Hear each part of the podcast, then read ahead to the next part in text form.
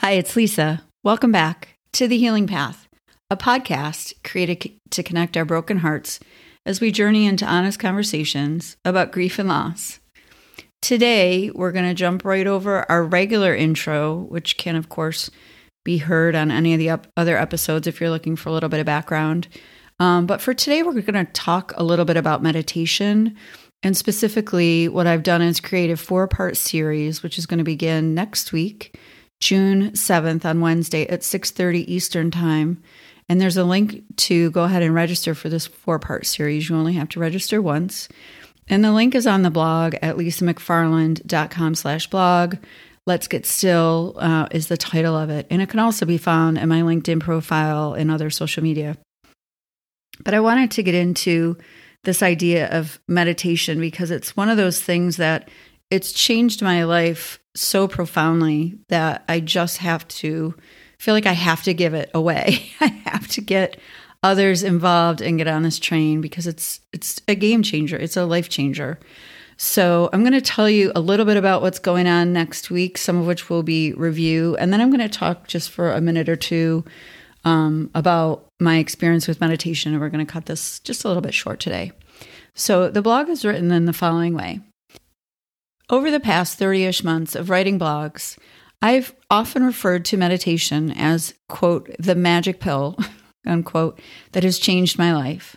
It's not the only one, but much like exercise, there's too much goodness to be enjoyed by installing this practice for us to count it out. For relevant posts, search our blog for meditation. Next Wednesday, June 7th, we will begin a four-part virtual series at 6:30 p.m. Eastern Time as I mentioned.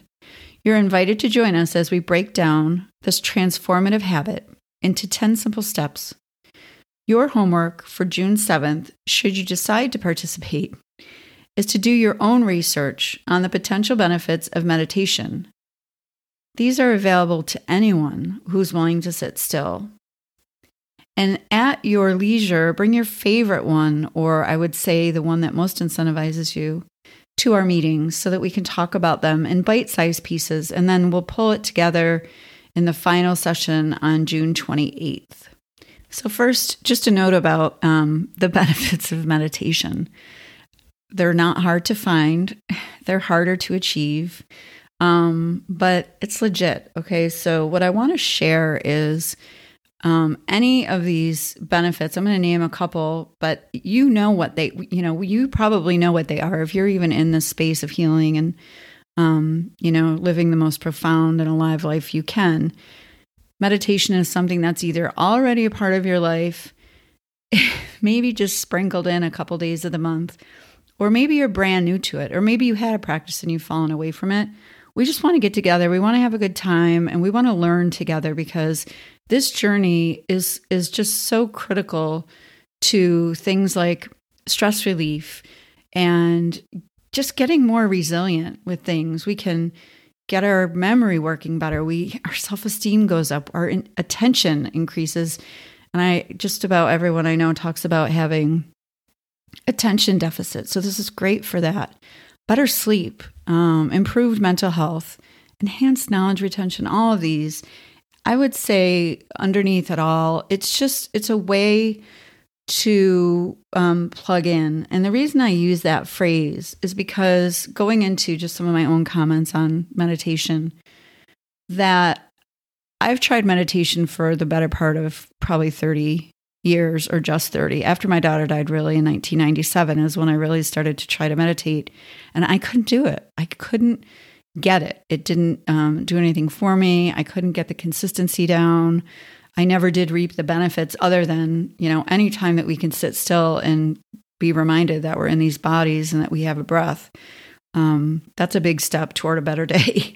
Uh, but this is more of an intentional um, scheduling of this stillness practice. And we're going to start in really small, uh, with the really small pieces. But again, going back to this plug in idea, I always thought when I was trying to do meditation or trying to implement a stillness practice, which is really what I like to call it, because it doesn't have to be strictly meditation. Um, but this idea of sitting still is something that I had understood to be like unplugging.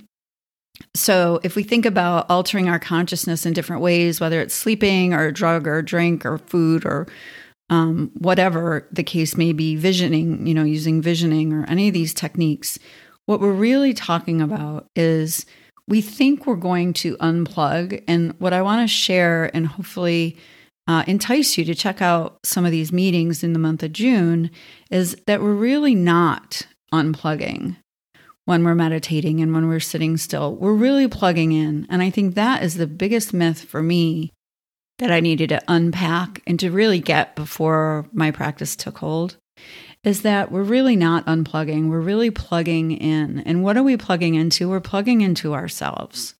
We're plugging into that part of us that's not our appearance, that's not our um, our wishes or our regrets or our manipulations or our plans for the future or hanging out in you know the past which doesn't actually exist anymore.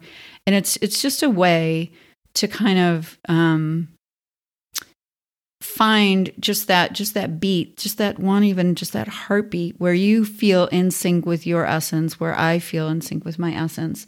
So i want to go into this um, meeting series with an understanding that we're not trying to learn how to unplug. We're not trying to learn how to check out this is about learning how to check in again in with whom in with what in with ourselves in with our essence in with our energy level with our body, which we tend to carry around but don't check in with all that much. We don't think too much about what we put in it or what we do to it. Um, so, again, this is a plugging in, and I look forward to getting a little bit further into that conversation. Um, but I will say that the other thing, the other way that I think about this that I can describe it is if you've never really benefited from a meditation practice, is it's going to be a little bit hard to describe, but I'm going to go for it.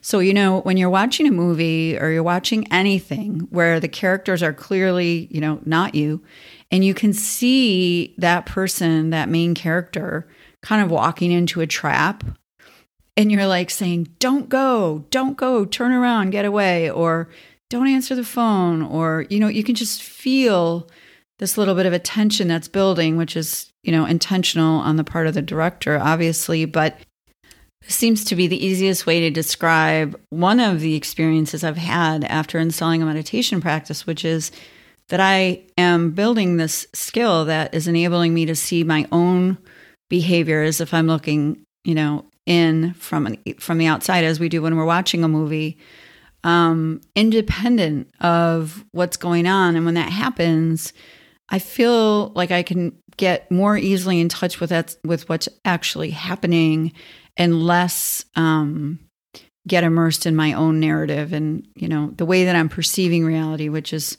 always different than everyone else in the room. It's true for you too, by the way. Um, but yeah, just this idea that you know when you're watching a movie, you tend to have instincts and you can you can see certain things coming. You can sense when it's good to make a move or not make a move, and when we're completely self absorbed, which is a human quality and nothing to look down on, it's just something we can grow to be aware of. That when we learn to do that, we can actually intervene on our own behalf. And that's where meditation can really change our lives. There's so many great things um, that it brings to the table. Being able to, you know, again, just focus on that self awareness and managing stress and yeah, this perspective on stressful situations because when we do get that new perspective, we start to build that skill of being able to intervene. And that's a game changer. So, those are just two of my short ideas the fact that we're plugging in, and the fact that we're going to maybe learn a little bit about this skill that allows us to intervene on our own behalf without having to react compulsively um, to everything that's happening. That that's a pretty cool skill to have. So I'm going to leave it at that. So, just another quick reminder that you can register for this four part series as part of the blog. There's a link uh, to register in the blog. I'll definitely include one in the podcast. And also, um, it's in my newsletter and all over my social media. So, and bring a friend. This is fun. We're going to have a good time. We're going to learn some stuff. We're going to go really lightly. We're not going to jump into anything serious. Um, and then hopefully it all just falls into place. So until next time, let's do our very best to stay present aka install stillness practice. stay present, stay grateful, and stay healing. And as always, I sincerely thank you for listening, and I look forward to seeing you next Wednesday.